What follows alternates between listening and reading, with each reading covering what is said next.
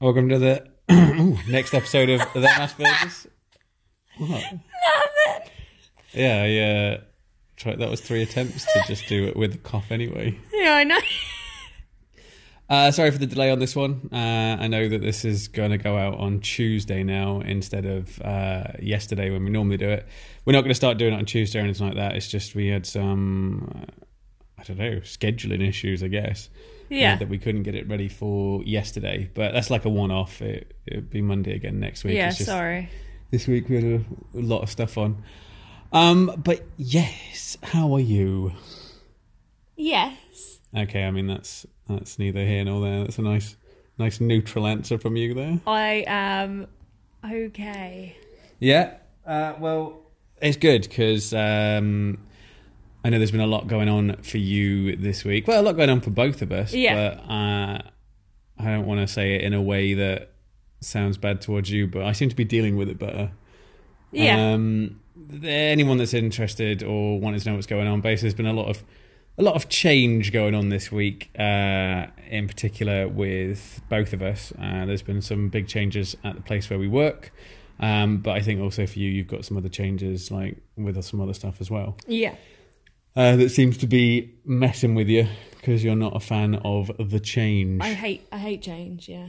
Yeah, uh, it does seem to be. It does seem to be messing with you a little bit. I think not being able to record our episode. Uh, I know that because of something that's happening this weekend, I will have will have to record this episode, the next episode after this one, earlier than we normally do. Yeah. Uh, I know there's loads of things that are changing at the same time, so I know you're uh, having some some problems with it. Well, all of that stuff, like the having to record our episode at a different time and stuff, that's really little things that ordinarily wouldn't bother me or cause any sort of real reaction from me. But I think because of the big stuff that's clouding me, it's like all the little things are really getting to me too, even though I know that usually they wouldn't. Yeah, That is a weird, like, knock on effect, I suppose. Yeah. Um, yeah, I suppose, yeah, if it was just one thing had changed, um, then I suppose that'd be different. But Yeah. like the whole structure at work's going to change. Yeah. Uh, you've got some stuff with uni that's going to change. Yeah. You've got, uh, I suppose the recording thing wouldn't matter if those two things weren't happening at the same time. Yeah. Uh, so I think it's all just a building up. Why does it bother you so much, though? Um, I've I've just never really been good at things changing. Once they've changed, I can get used to it and I can adapt. But especially with the stuff at work, um, it's uh, like it will be a gradual process, and we don't know what's actually gonna happen at the end of it. So that's it's the sort of the unknowingness to it, and the fact it's going to be sort of drawn out that I don't like. Um, that bothers me. And then the uni stuff is more because I've got to make a decision, and I, d- I don't know if we've spoken about this before, but not really having a gut instinct as to what's right and what's wrong. Um, that's something that I think me and you both struggle with, with having a sort of gut instinct on what we should do in certain situations. And it's one of those where I don't have, there's no part of my brain that goes, this is the obvious answer, or you should do this. My brain sort of like, I can see why I should do one, why I should not do it, but I don't know which one's like the correct choice. So it's very much for me like the thing that's bothering me with that is I don't really know like I don't and I kind of just want to ask people but how how can anyone know what's right for me but me but I don't know what's right for me so it's a it's a big sort of just constantly thinking about what decision to make Yeah, um, I don't. I don't think we've done an episode on decisions just yet, but yeah, it is a it is a difficult one when you don't really have like a gut feeling, um, and like I don't know if it's the same for everybody on the spectrum, but it is for me. I don't like making a choice unless I know how that choice is going to turn out. yeah exactly Um, I'm not able to gamble with that kind of thing or decide on stuff, but making a decision that has an unknown outcome, um, or if people say you should do it, I'm sure it'll work out fine. Like for me, that's a choice I can't make. Uh, so yeah, I do the same thing. I start asking other people their opinion, Yeah. or basically trying to talk them into making a decision for me. Um, Yeah. I don't know if it's because I know that they're NT uh, and they know, like they're able to make decisions in their own life. So I figure they can make one for me, but then they usually don't, um, or they tell you that they can't because they're not you. Or if they do make a decision, um, sometimes like when they tell me the answer, I don't really, um, I don't really believe them Yeah. or I think that what they're doing is is not right for me anyway. So it's it's difficult. There are, I mean, loads of decisions in my own life, um, like going to uni, going to college, uh, working where I work. Pretty much everything has been made by someone else. I managed Yeah. to talk somebody else into making the decision for me, uh, and like. Looking back on it now, every time I talk about it, I'm annoyed that other people made decisions for me and that I should have taken the time to think about it myself. But I did take the time, and it doesn't matter how much I think about it. I can't make that decision. Um, and I suppose, well, actually, no, these changes for you, only one of them's a decision. So only the uni stuff's a decision. The Yeah, other but- things that are changing are changing no matter what you do. Yeah, I know. So for it's just a combination of both. Like for me making a decision is quite difficult and the thing that bothers me about it more than actually having to make the decision in this case is the just thinking about it constantly. Like it's constantly on my mind so I feel like I haven't really my brain almost hasn't had a chance to rest. And it's my own fault like this is my own choice to try and make this decision and I've sort of like bought this upon myself, but it's still something that is sort of making me sort of flap if you like like i'm just constantly thinking about it and then you add the work stuff on top that's just like creeping into my brain every now and then and it just i don't know it's a weird like sort of it's i'm slightly starting to calm down now like i've got a thing today to do with uni that i think will help as well. It's teetering off but i definitely had a like maybe three four days where i was really like on edge about it and I was feeling really uh, just just kind of like every little thing was just adding to it was kind of snowballing but now I feel better um so I don't know I just had a few days of struggling with it Yeah, yeah. Uh, I mean, this is it's one of the reasons we didn't do our episode yesterday because I don't think you were in a. I just don't think you'd have been able to do it. You didn't seem like you would have been able to. You were too like, like weighed down with everything. I guess. Yeah, this stuff doesn't like like it's often that I get a bit weird about things, but it's not that often that I get this wound up. Like usually if I'm having a really burgery day, that happens, but to have it go on for a while like it has done, this is kind of a big one for me. So, especially as I haven't um like recently I haven't had meltdowns for ages. I think with the fact that I finished uni, uh, that definitely helped a lot. Um, some other things like I stopped being as weird about my face, um, and just I got a little bit more comfortable at work and things like that. Like I had sort of stopped having meltdowns. I was still having the odd like burgery sort of things, but I wasn't having proper meltdowns, and this sort of started me having meltdowns again. So, but hopefully it will just go back soon to how I was before because I'd I'd been not having them very often. I don't know. Yeah, I mean, like triggers for meltdowns for you are different anyway. So uh, it seems like you have them on the lead up to something, whereas for me it will be after. So the thing that's happening at work, uh, whether or not I'll have meltdowns or struggle with it, will be after it's happened. Yeah. Um, I'm more sort of after after the event. That's when I start having my issues. Um, whereas I think you think too much about what's going to happen and what's going to be. Uh, Yeah. Whereas I tend to do mine based on after something happened, what could have been. Yeah. Um, so we're different in that aspect. For this is why, like, even though some of the stuff that's happening to you is happening to me, this is why I'm so like calm with it Yeah. because it doesn't matter. Like, I don't think about stuff as it's happening. Um, I never have done. So with everything that's ever happened to me, bad or good, while it's happening, I don't think about it. It doesn't like it doesn't enter my head. I don't think about what I'm doing. Or what's happening to me or what's happening in general. It's not till after after it's happened and there's like a conclusion or you know that kind of thing that that's when I think about what happened and then I start to think about what could have happened uh, and if the what could have happened is for me was a better outcome then that's when I'm bothered Yeah. um, if what happened is that was feels to me like it was the right thing um, then that's fine which is why I can't it's why I can't make decisions you can't make decisions because you fear the unknown you fear what could happen if you make the wrong Yeah. one I don't like making decisions because I'm convinced that I'll make the wrong one, and then after it's made, I can't do anything about it. So, yeah, different reasons. Um, which kind of leads me to the topic of today. Yeah. But the topic of today is I wasn't sure what to do, and there were a few things, there were a few questions that people have put on our uh, Facebook page, um, that kind of thing.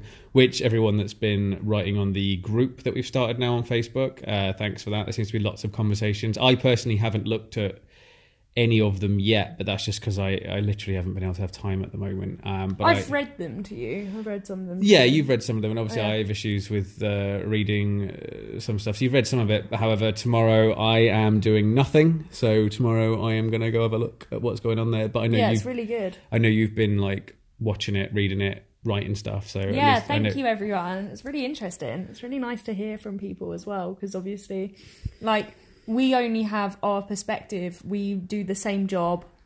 We're, I mean, we're different ages, but we're not so far apart. Like, you know, like we have sort of, we live in the same area, we have the same lifestyle. So it's really interesting to hear from other people. So there's some people who are like parents of children with Asperger's, which mm-hmm. I think is a really interesting perspective because obviously I can't speak for my own parents. I have no idea what their what it was like for them raising me. So I, I always find stuff like that really interesting. Just hearing from different people from different places in the world, like everything like that, is really interesting. Well, I think with you and your parents, once you're diagnosed, um, and your parents know you're diagnosed, it'll be different. Like with my parents in particular, like they didn't think anything of it until I was diagnosed, and then like a load of stuff made sense to them. Um, and then I guess for these parents, they've already got kids that they know, so they're Yeah. raising them as it's happening. Whereas I think by the time I found out and got diagnosed, I'd already left home, I'd moved away. Um, my parents were my parents, but they weren't like parenting me, if you know what I mean. I wasn't. yeah, I wasn't you're living away. Yeah. You're, and you're an adult now. so like my mom and dad, after they found out once I was diagnosed, could only really look back on like what it was like with me growing up Mm. and like match up the things that at the time seemed odd or different, and then go, "Oh, that's because of this." Uh, and I'm sure your parents will do the same. So I think right now your parents have no idea. Well, they well, maybe a slight inkling, but they've not really got any idea that they raised someone that was on the spectrum. But I guess once you're diagnosed, they will know that they did. Uh, whereas obviously, yeah, these people that you said are leaving these comments already have a child they know and are raising them at the same time. Yeah. So uh, I suppose it's different. It's different when you know from the start to finding out after. Yeah. But yeah, anyway, so I was going to use some of the questions that were asked in there, um, which we will come back to some of the questions because there are some of the points. However, uh, because of what's been going on with you this week, the topic I'm actually going for is one that um, I saw on a completely different Facebook group, not ours, not anyone else. It was just a different autistic group, and it's a question that get asked a lot. Um, and he asked it, and it made me think about like with you. And the question he asked was, uh, given the choice, would you be autistic? Yeah. Um, oh, is that your answer? no, no. I was just uh, And I thought, like, with all this stuff that you've got going on with you, because I think if you weren't on the spectrum, I don't think things like having to record on a different day, uh, the big changes that are happening at work, you know, like if you look at everybody else we work with, bar me and you, everybody else we work with is not on the spectrum. Um, like I tend to, when I'm talking to anyone, do a little game of are they, aren't they, um, with some of the stuff they say. I do it with everyone I talk to when they do. If I get to know them, uh, part of me tries to assess, and if they do stuff that I think could be autistic, I think maybe. Uh, and I'm pretty sure everyone we've worked with, I've worked with for a while. There's nobody else bar you and me there that is. So they don't seem to be struggling with this, and if they are, they're not showing it. Not that you're showing it, but do you know what I mean? Like I imagine for a lot of people, it's not that big a deal. Um, so if you weren't on the spectrum, um, you probably wouldn't be having any of the problems that you're having. Uh, you wouldn't be having meltdowns, that's for sure. I don't think neurotypical have meltdowns. I think because they vent their stuff as they go along, or they don't vent it all, keep it locked up, and then they end up having like a breakdown that takes like months for them to recover from it. Yeah. But they don't have the the meltdown. The meltdown's like a, it's kind of like an in between. I think you're not venting your emotions as it's happening and as you're going along, but equally you're not letting them build up to the point where it's too much and like you go full like Yeah. like breakdown and you need time off work, can't go outside, that kind of thing. I think it's like a, a middle ground where you're not dealing with it, you're letting it build up, but not to an extreme. You're letting it build up to the point where that's it now, you need to let it out, so you let it out. So I thought that if you weren't autistic, um, then your week this week probably wouldn't be that bad. Uh, and the things that you think about all the time, you wouldn't be thinking about all the time. And the sensory problems, like, what did you tell me the other day? Oh, yeah, you wanted to go to Primark to buy some running stuff, but there was too many screaming kids in there, so you had to leave.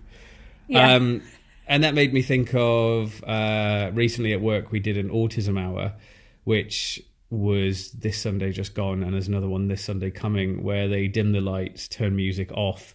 Uh, and staff have been given like a fact sheet on autism where they have to talk to customers if they ask why is the lights dim, why is the sound off, Yeah. and our staff are supposed to talk about it.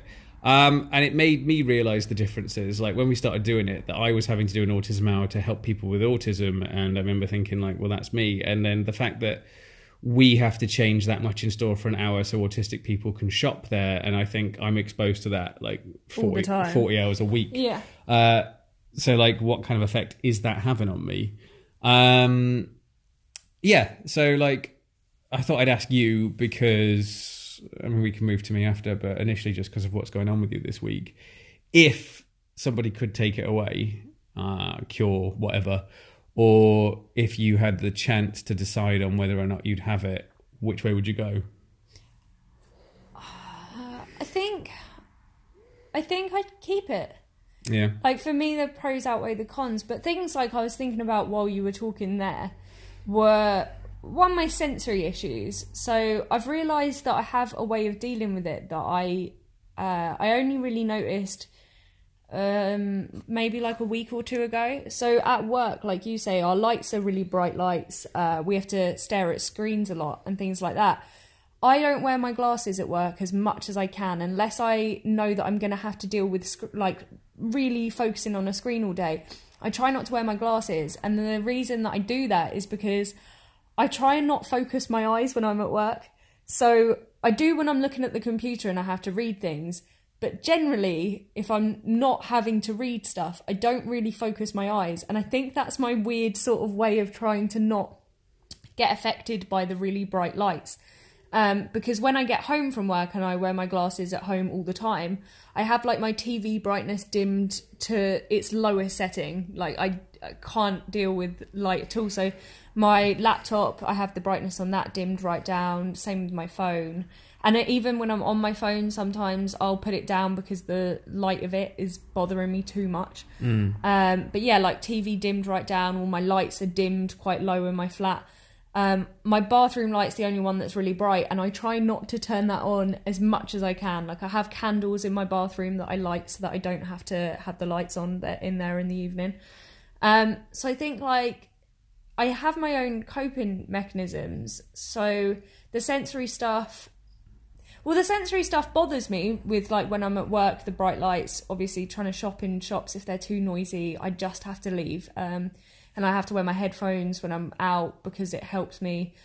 But also, like for me, the sensory stuff can be a really positive, and I don't know if I'd want to take away like the amount I enjoy like stroking something soft, like the amount that calms me down, or like how I can put myself into like my nice little cozy bubble of coming home, lighting incense, like so I've got the nice smells, dimming all the lights, and being like in a nice soft blanket. That is so calming to me that I imagine if someone took that away, I don't I don't know what I would do to calm down. I know NT people have other things, or even like NT people like lighting incense and stroking soft things, but like I feel like it's not to the same intensity.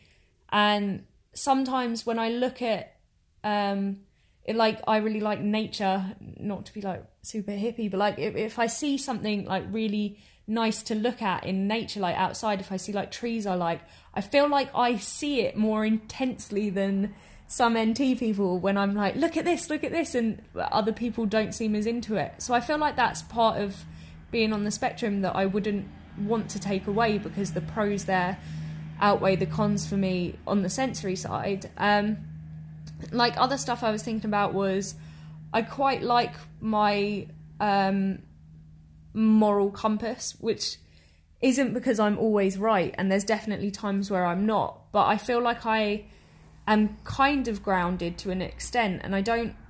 I think I try and see things as logically as I can, and I like that. I quite like having that. I quite like uh, that. I feel like I don't always do things just because it's better for me. Like I try and think of it not based on how it affects me, but based on if it's the right thing to do or not. Um, and I don't like seeing people pretend to be nice if they don't like someone. Stuff like that kind of irritates me. I was thinking it the other day when if I don't like someone, I, I I'm not horrible because that seems unnecessary, especially if you've got to be in an environment around this person because they're friends with your friend or they're a relative or things like that.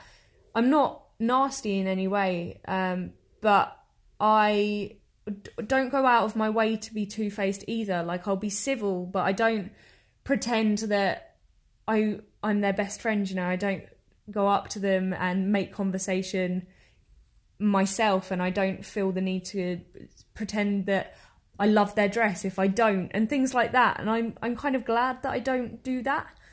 I like the fact that I am I I don't I feel like true to myself is the wrong word here, but I like that I have that aspect, which I think is something to do with being on the spectrum. Yeah, I mean, so do you think that neurotypical people can't do any of that stuff that you've just said? No, I don't, but I just I think for me I think the being on the spectrum is the reason why I'm like that. Maybe. Um I don't know. I because one of the things you said there was that you like that you wouldn't have your sensory pro things where Yeah. you can like stroke stuff to calm yourself down. However, when you do stroke things to calm yourself down, what is it you're calming yourself down from? yeah, I know. Is I it know. something that you wouldn't be stressed about if you weren't on the spectrum? Pro- yes, but also like I Because you're like, using I, a autistic um, Yeah, like coping mechanism and usually the coping mechanisms that anyone on the spectrum uses they use them to protect themselves from the things that have been triggered by their autism so i feel like you wouldn't need the sensory stuff if you didn't have the other sensory side of it at the same time so like you stroke things when you're ruminating and doing autistic stuff so um you know Well, there's things like yeah, like I would like to not ruminate on things. I'd like that to not be uh, a thing that I did. I'd like to not have meltdowns really, um, if I could. Um, although a lot of the time, if I have a meltdown, um, once it's done and it's properly done, I feel a lot better for having had it. I don't know.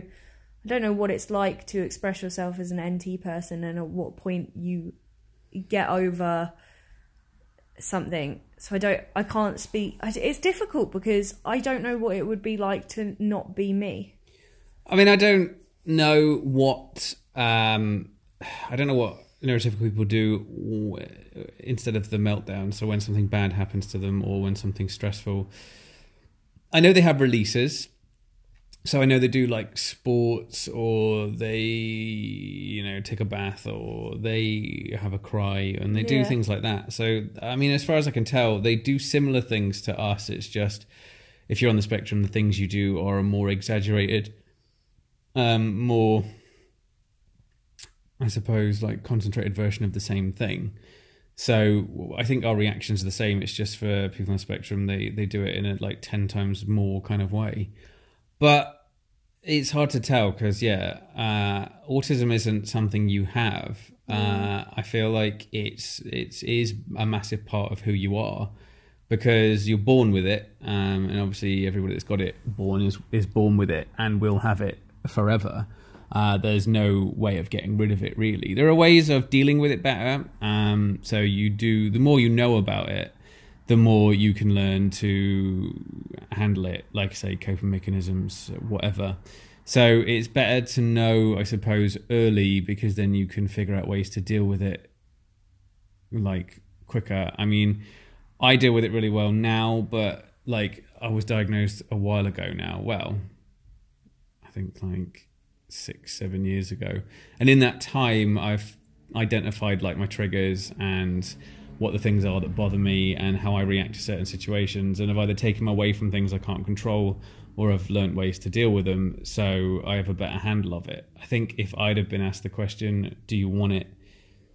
Initially, I'd have said no. And there have been times where I hated having it and wish I didn't. Um, I know initially when I told you uh, that you were on the spectrum and that I was pretty sure you were. And then I think you went to whoever to get referred.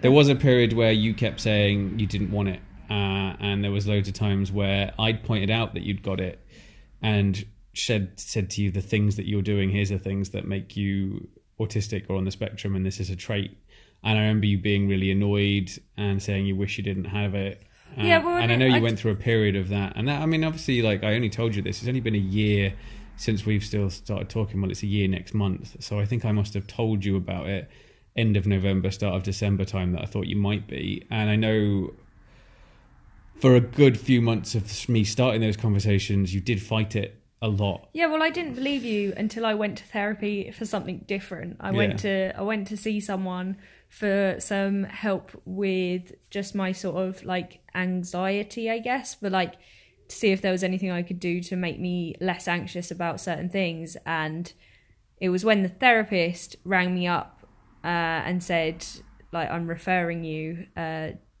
because I think you're on the spectrum. Is that okay? That I was then like, oh, maybe he's right.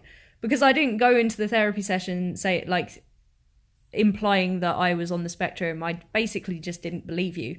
Uh, Yeah. it was only when this person who I thought it was random considering I hadn't mentioned anything about it in there. I was talking purely about my sort of anxiety. I wasn't talking about any like sensory things that you'd mentioned or anything like that. Uh, and she still went with uh, Asperger's, so I thought that was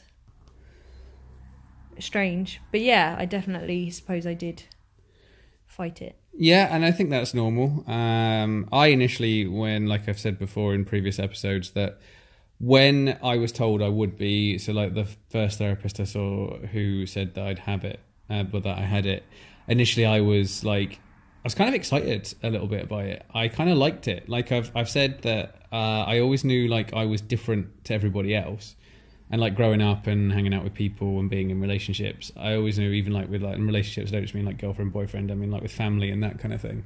I always knew that I was different to them. They'd explain to me like stuff that they felt, stuff that they did, um, and I just remember thinking like, well, that's not me. Uh, and like it's different with friends and people you go to school with because they've been raised differently and they have like uh, different families, different experiences, so they're going to experience things differently in general. Yeah. But when you're talking to your members of your own family and you're all doing the same thing and they're experiencing something different to you, um, but you're all going through the exact same thing, that's when I realized that there's definitely something different about me because I'd hear like my cousin, my brother, my nan, whoever talk about things and they've all got the same opinion or they both experience, they all experience the same thing.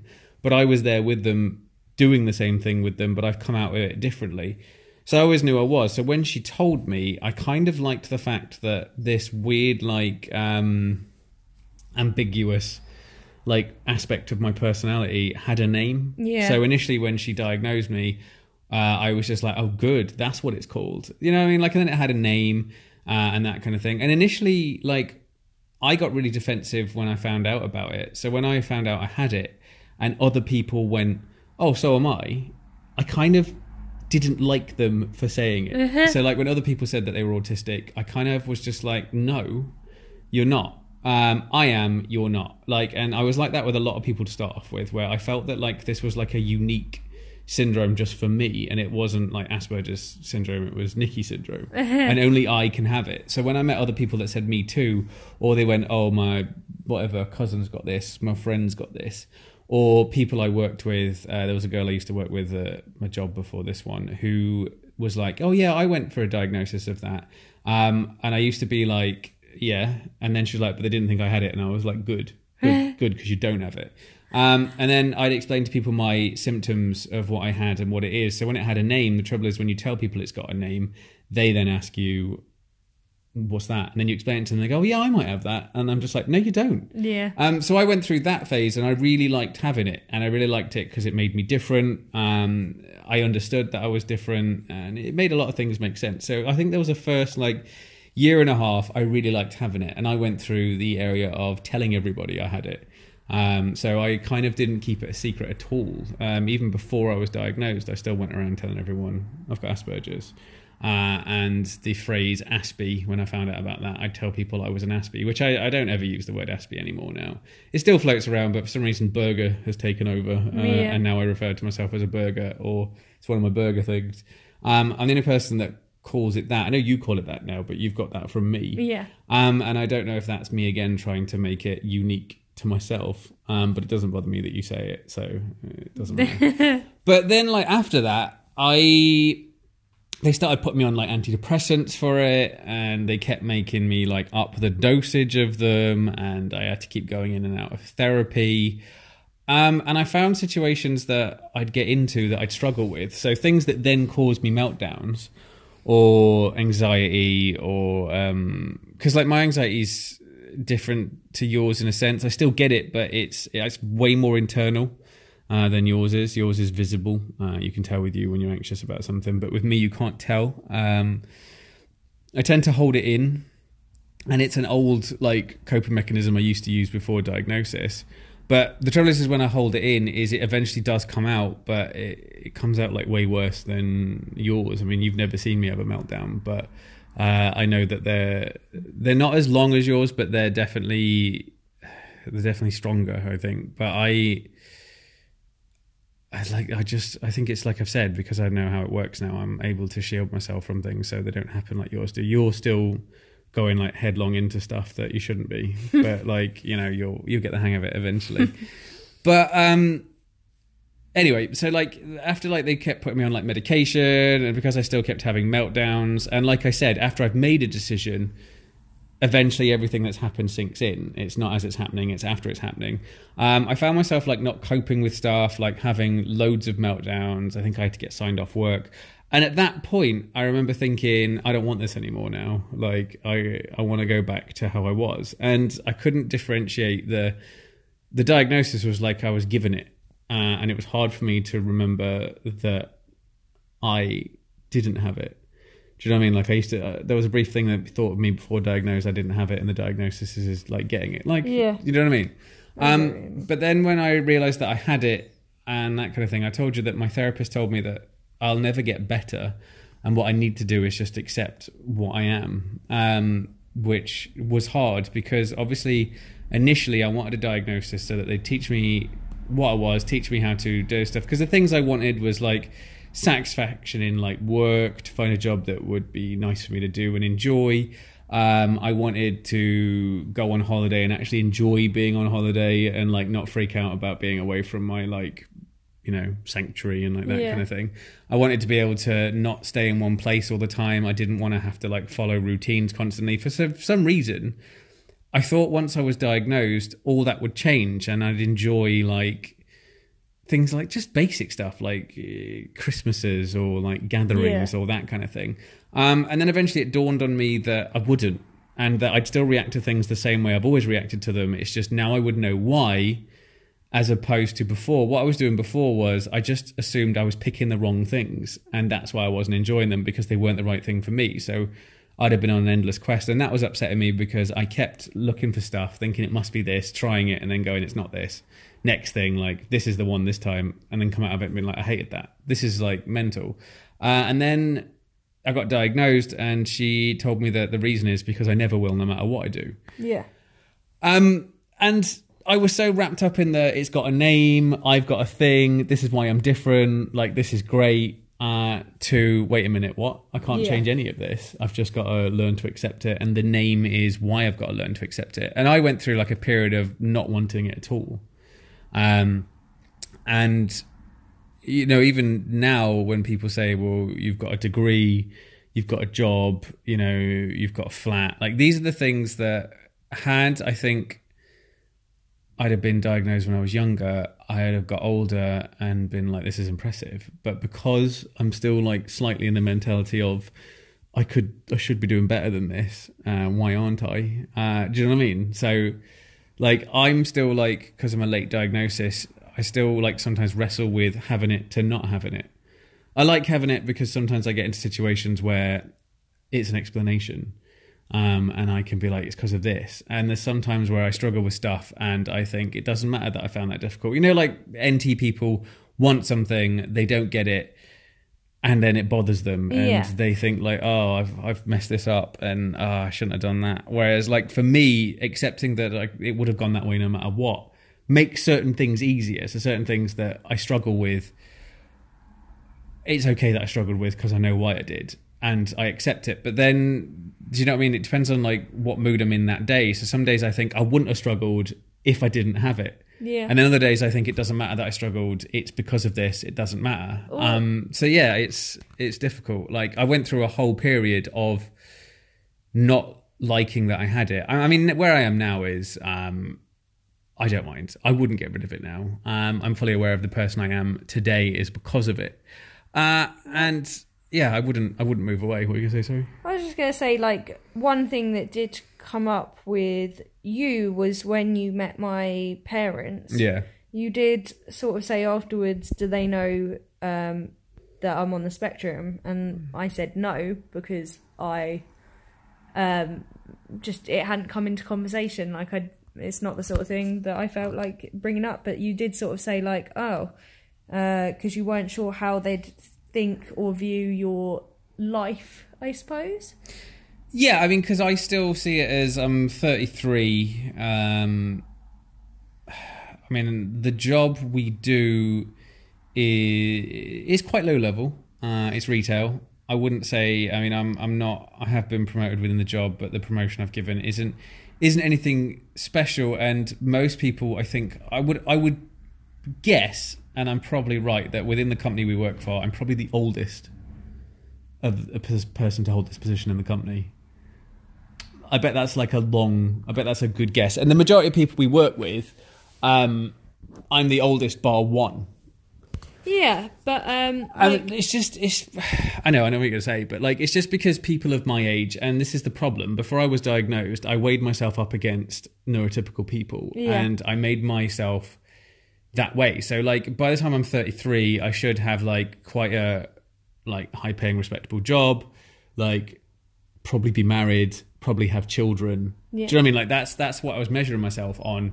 Um, I didn't want any of that stuff, but I knew that that's what neurotypical people do. It and like my coping mechanism, my big coping mechanism in life was to copy other people. Yeah. Um, like we've mentioned in a previous podcast, that I was good at blending in. And the trouble is, when you do that, is you have to copy what other people do with their life. It's the same reason I went to uni, college, that kind of thing. I didn't go because I wanted to. I just knew that to appear the same as everybody else, I had to. yeah, Um, and like I said, I was in trouble a lot as a child for my autistic behavior.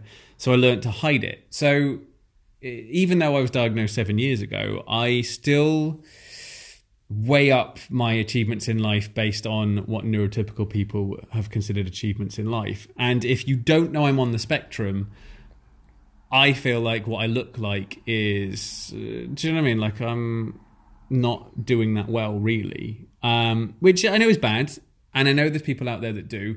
And if I'm honest, I don't understand why I see it that way, other than I've been raised not by my parents particularly, but like society. yeah, that Yeah. that is how people measure how well they're doing in their life is based on those things. And because I don't have those things, that's it. So my autism was like a, a shield or like an explanation. So when people said something like, "Oh, he's doing this," um, like because when I met your parents, we're both doing the same job. Yeah. We both got flats. We've both gone to you, we both got the same Yeah. life pretty much, except I'm 33, you're 21. Yeah. So, do you know what I mean? Like, people make those judgments, or I believe they do, because as we've said before, like you have to. I think I think I think I know what other people are thinking. Yeah. So I, yeah, asked you if you asked your told your parents that I have it, just in case, even though they would never say it to my face, I imagine. But just in case they're weighing up, like, so what's what's his plan? Like, what's his? You know, I mean, everyone's Yeah. got to have like a plan or motivation. You know what I mean? Like that kind of thing. Like, Yeah, what's their I- goal? And I don't have one because my goal. I've never had a goal. My goal was to copy other people and just do what they do. But now I'm diagnosed. I've kind of been left like adrift from like Yeah. everybody else, and now I don't know what I want to do at all. Uh, so I'm just you know day by day going through my routine schedules and that kind of thing. And I, I have no longer an agenda or a life, which has made things well easier because when I had the I need a good job and I need to get like a car and I need to do this. When I was following the NT, like, do you know what I mean? Like life stepping stones, whatever they are. Yeah. Uh, that's why I was having meltdowns. That's why everything was difficult. That's why doctors thought I needed like medication. But once I got diagnosed and accepted that I was on the spectrum, um, I let all that go. Yeah. I don't crave any of that stuff anymore now. It doesn't matter. And uh, things are easy. This is why you don't see me have meltdowns. This is why you don't see me struggle. This is why I don't freak out all the time because I've let go of all the things that I was trying to pursue that I couldn't achieve. Yeah.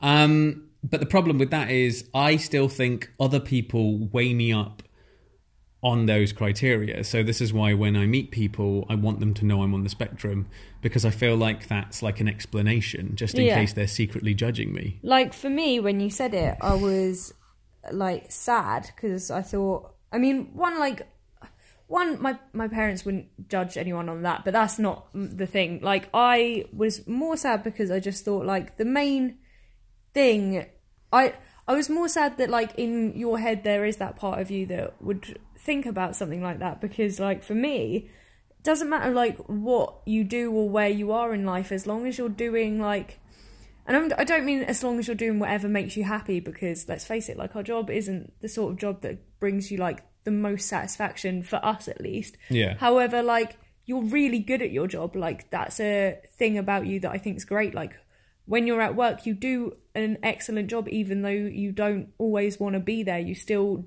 do a great job. I think that's like a the more important thing. I just think you haven't, um, like that it. I was sort of sad for you that that wasn't how you thought about it, or at least that's not how you think that other people would perceive it.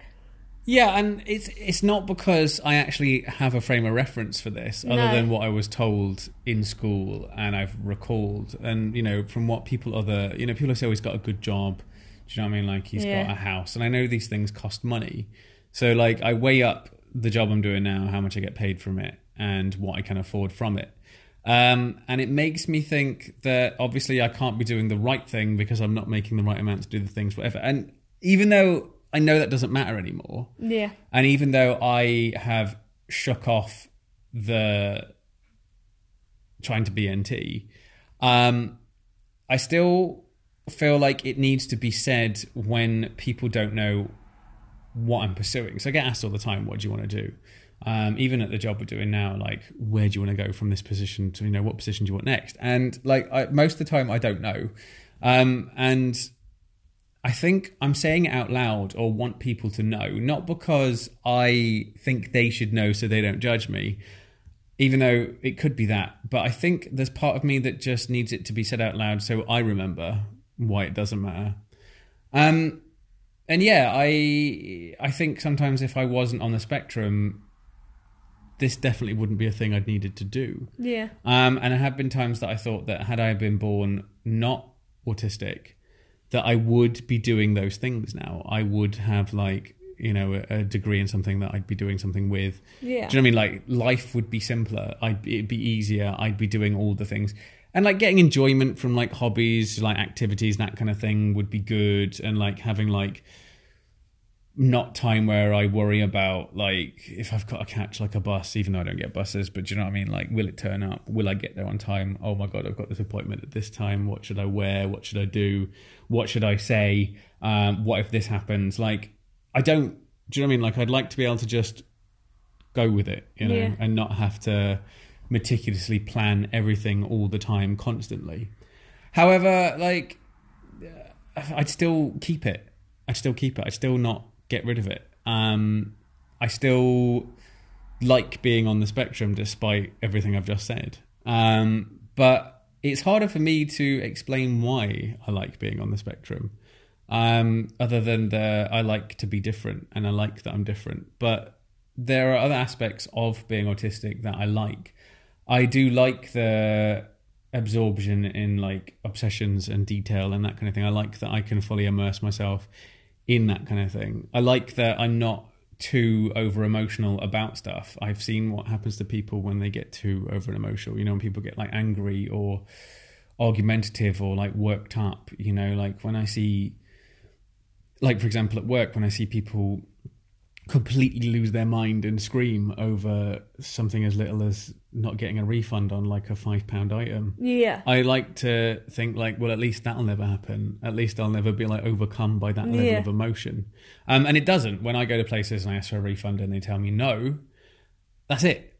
Like I move on. It doesn't really affect me, and I like that like ability to uh, you know just get on with stuff in that sense. Um, I like my logical thinking. I like that um, I am good at helping people with problems. So when people have a problem and they literally can't see the other end of it or how to sort it out, there's been like countless times where I've just come over, they've told me the problem, and I've gone, "Why don't you just do this?" And they just go, "Oh God, yeah, thank you." Like Yeah. I uh, would never have thought that in a million years, and like I like that aspect of it. Um, do you know what I mean? So I, I like my the way everything is. I, I wouldn't have it gone, but yeah, there is. It is difficult because there was part of me for a long time that craved normal like NT life Yeah. before getting diagnosed. That's what I was constantly pursuing. Um, and if I wasn't autistic, that whole aspect of my life would have been so much simpler. Um, but then I can't decide if I. This question is really about whether I want to be autistic or whether I don't, or whether I wanted to have been diagnosed as a child or diagnosed Yeah. now. Um, which I wanted to do an episode on that anyway, like um, being recently diagnosed to being diagnosed as a child and which which is better. Um, but I don't really know that many people that have been diagnosed when they were young because I guess most people that were diagnosed really young are really young still because it's not something that was done commonly. Not when I was a kid anyway. I've never met anybody of my age that was diagnosed like when they were four. So yeah. Um, but it just seems like on these social media groups like Facebook and that kind of thing, there does seem a lot of people that do post, um, given the choice, would you be autistic? And I do feel like um, they're asking that question because they don't want to be. Yeah. Um, so I feel like there's a lot of people out there that would, given the choice, not have it. Um, but then, like, I guess because it's classed as like a disability, you know, some people don't class it as a disability. I was reading uh, an article by someone famous that's autistic, but I literally can't remember who it was now. Um, it might have been Dan Aykroyd, uh, and I think he was talking about how it wasn't a disability; it was an advantage. But because I can't really read articles, I kind of tried to skim read it, uh, and he went over the pros of it, and like there is that kind of like thing of it being an advantage. And if you actually look up the list of like scientists or famous people that were autistic, a lot of them have contributed loads to everything because of the way they think. So yeah, it's uh, it's an odd one, but like on the day to day, there are things that I get wrapped up about that I just think if I wasn't, I wouldn't, and it'd be easier. But then there are things that neurotypical people get massively like into and wrapped up about that I think, oh, thank God I don't do that. So yeah. Yeah.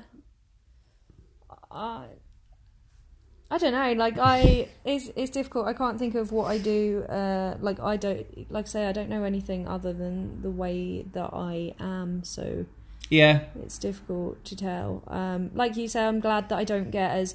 But the thing is, like, there are things that will bother me that wouldn't bother an NT person. yes, that's what Um, I'm saying. It's I don't so know. it's, it's a balance. But yeah, like you said, I can see I see things that NT people get really worked up about. Like obviously not all NT people ever, but I see certain things that certain NT people get wound up about that I know would never wind me up. Um, their interactions are different to mine, but again, like m- everyone on the spectrum is different also. So there's things like, for instance, with me, if I'm close with someone, um, like a really good friend in a relationship or my family, I don't really get annoyed at them for anything. Like I find it difficult to ever like express annoyance at someone that I'm close with.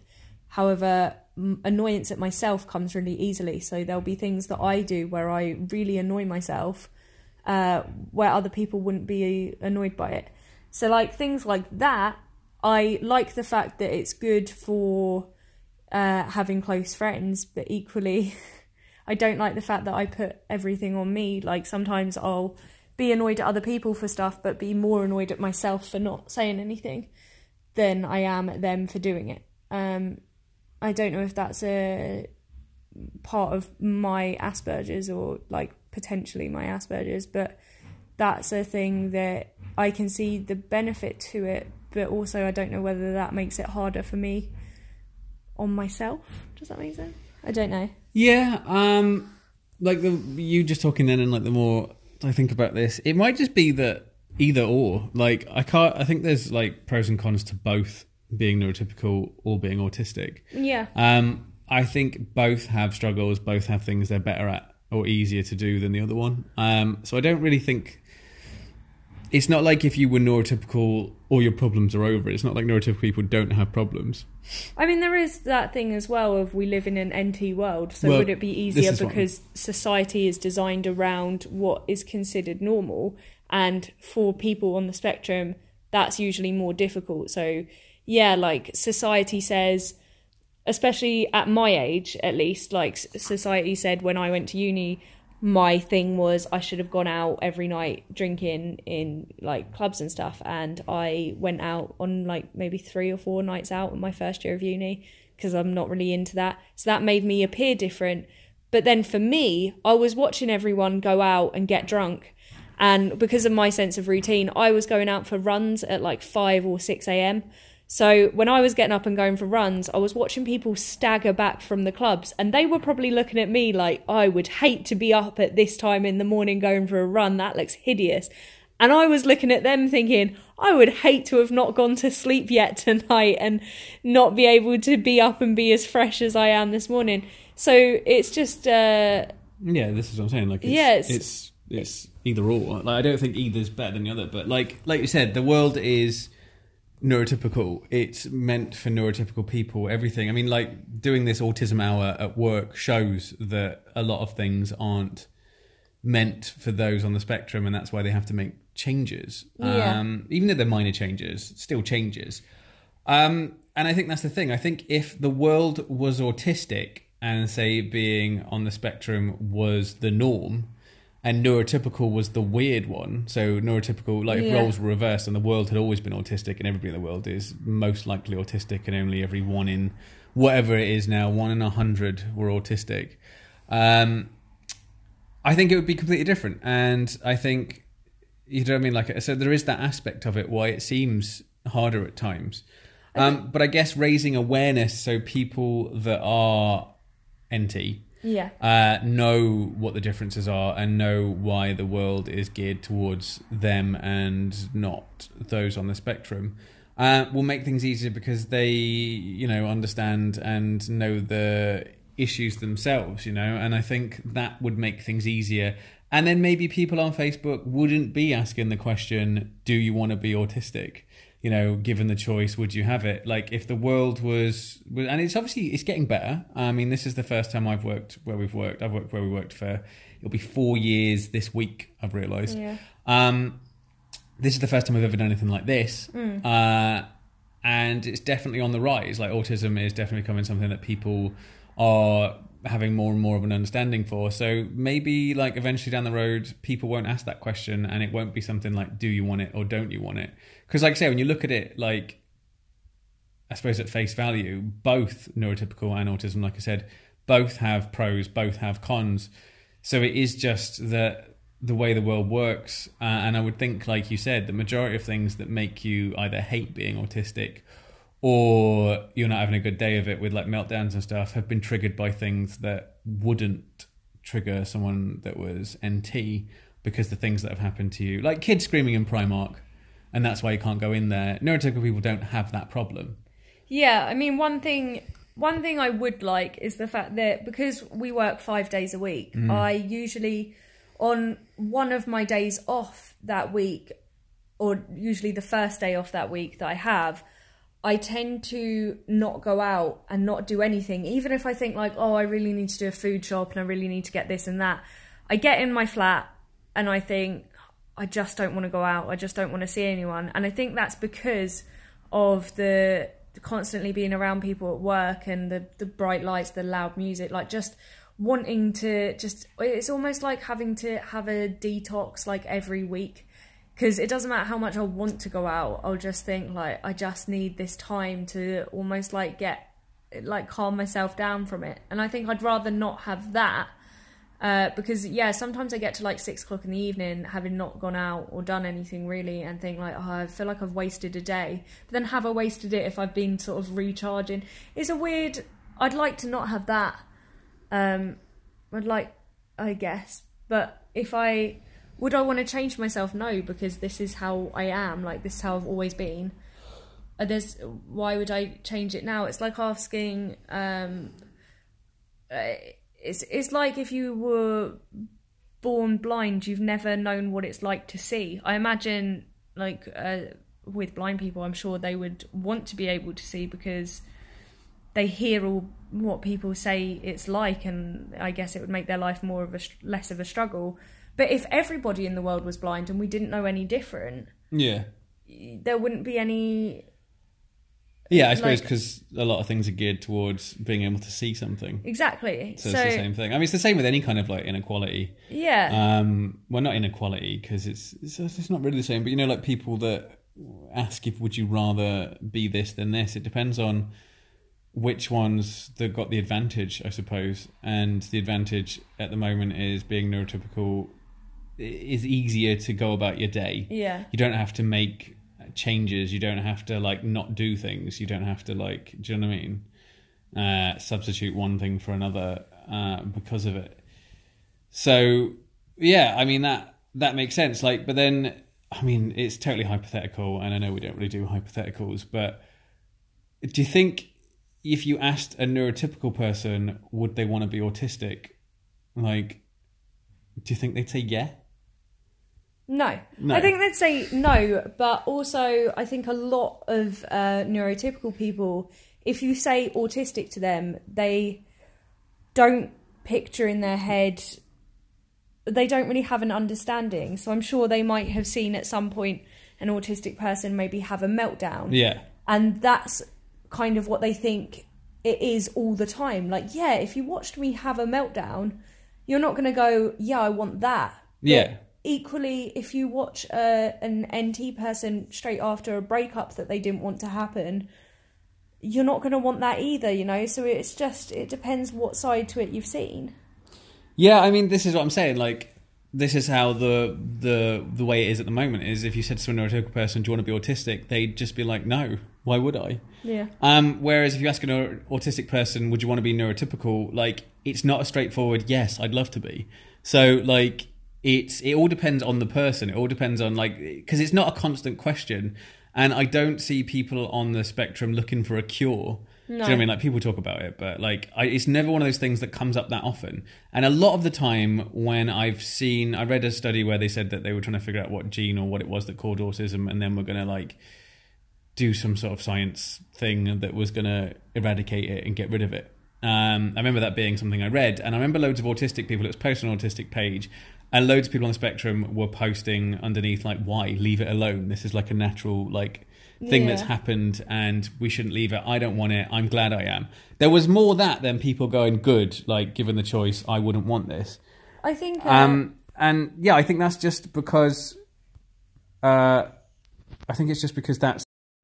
Uh, sorry about that. The recording went weird, so this is in two segments. So this is just to finish off. Really, we're just going to wrap it up anyway because I think we're pretty much at the hour. yeah. But I was just saying that, like, um, and I think that's because autism is being put out there as a disability, as a bad thing. So the neurotypical world wouldn't want it. If you were NT, you wouldn't want to be autistic because it is still seen as a disadvantage. But like I say, it's just it's just the way the world is geared up at the moment. But changes are happening, and you never know. Like down the line, it might be that it's it's 50-50 and it's not seen as a as a disability. Which, if I'm honest, I still don't really see it as one. I just see it as the main problems that we have, or the main issues we have, are just situations that a neurotypical person wouldn't have a problem with. I can't think of any like core issues that had I be in a completely autistic friendly zone like my flat on my own, I can't think of things that still happen in those scenarios when I'm by myself that still cause like bad things to happen. You know, it's always like thinking about the things that have happened not while I was in my flat. Like you said, getting home, doing your sensory stuff, putting yourself in your own little bubble at home. Like, how many autistic things happen when you're doing that? Like, how many things then trigger it from Yeah. that being in that situation? It's not. It's just stuff from the day. So I, I yeah, I, I'm thinking about it more. I don't think it's a case of would you want to be autistic or not. And these people asking these questions on Facebook, it's really would like would you like the world to be more autistic friendly than it already is? I think that's really like what would make a big difference. So it, it wouldn't matter. Yeah.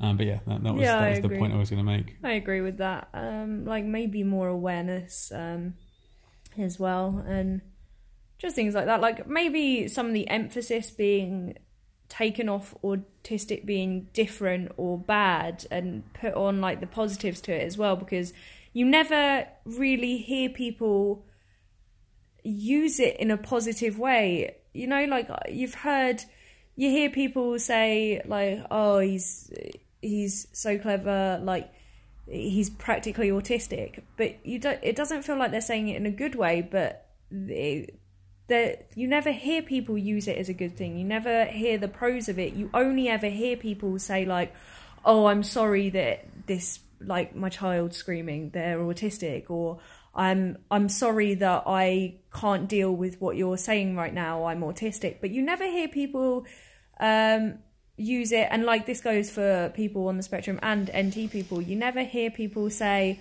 "Oh, I'm really good at this. Um, I think it's because I'm autistic. It helps. Like this is how it's used in an advantage." And I think if we had more of that, um, maybe that would help as well. Instead of it always being uh, considered a bad thing. I don't think that's for people on the spectrum considering it a bad thing. I just think it's a societal belief that you know different is bad.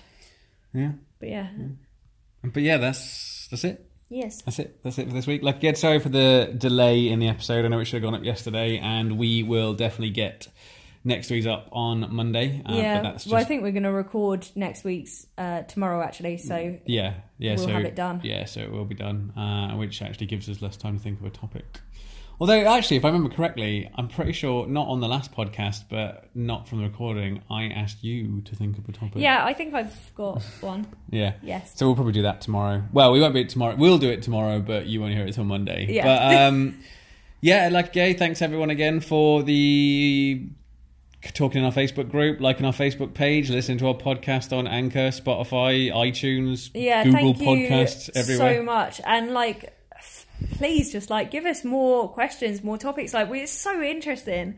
I love reading it. I'm really into it. Um, and all the nice comments are so nice to read as well. Like, it really puts me in a good mood. Uh, yeah, yeah, uh, it's so good. It's and so if you nice to see. know anyone or anything like that, or anybody that's also on the spectrum like yourself, or someone you think that this our stuff might be useful for, feel free to share any of our stuff to other people's pages, that kind of thing. Um, I've noticed our Twitter page is is quite sad. No one uses our Twitter page, but does I don't know if anyone uses Twitter. I don't use Twitter, Yeah, so um, who cares? I still haven't opened the Instagram page again, so sorry about that. I will definitely do that tomorrow, definitely, uh, because like I said, I'm not doing anything tomorrow, but I know I said I'd open it again last week, and I haven't, so I will. Instagram we're back on. Um, but yeah, uh, Facebook seems to be like the main where people are talking and stuff though. Yeah. So I definitely, if you want to like find out when the new episodes are out and like just have a look at anything, like Facebook is the, yeah, the uh, main goer. just it's just look for them Asperger's, uh, and you'll find us. We have the it's a profile picture of my wardrobe door with loads of weird doodlings on it, um, or it's I think if it comes up by cover photo, it's the picture of me and you eating the illegal cookies. Still, I think. Yeah. Um, but yeah, that's. Uh, and uh, by the way, just to clarify, illegal cookies do not mean marijuana cookies. uh, I've just realised what I've just They said They were there. peanut butter cookies. yeah, we were just eating them in a cafe where we didn't buy them. So yeah, just to clarify, there they are not drug cookies because like I've totally just realised the way I just worded that. um, but yeah, that's that's it for now. Bye.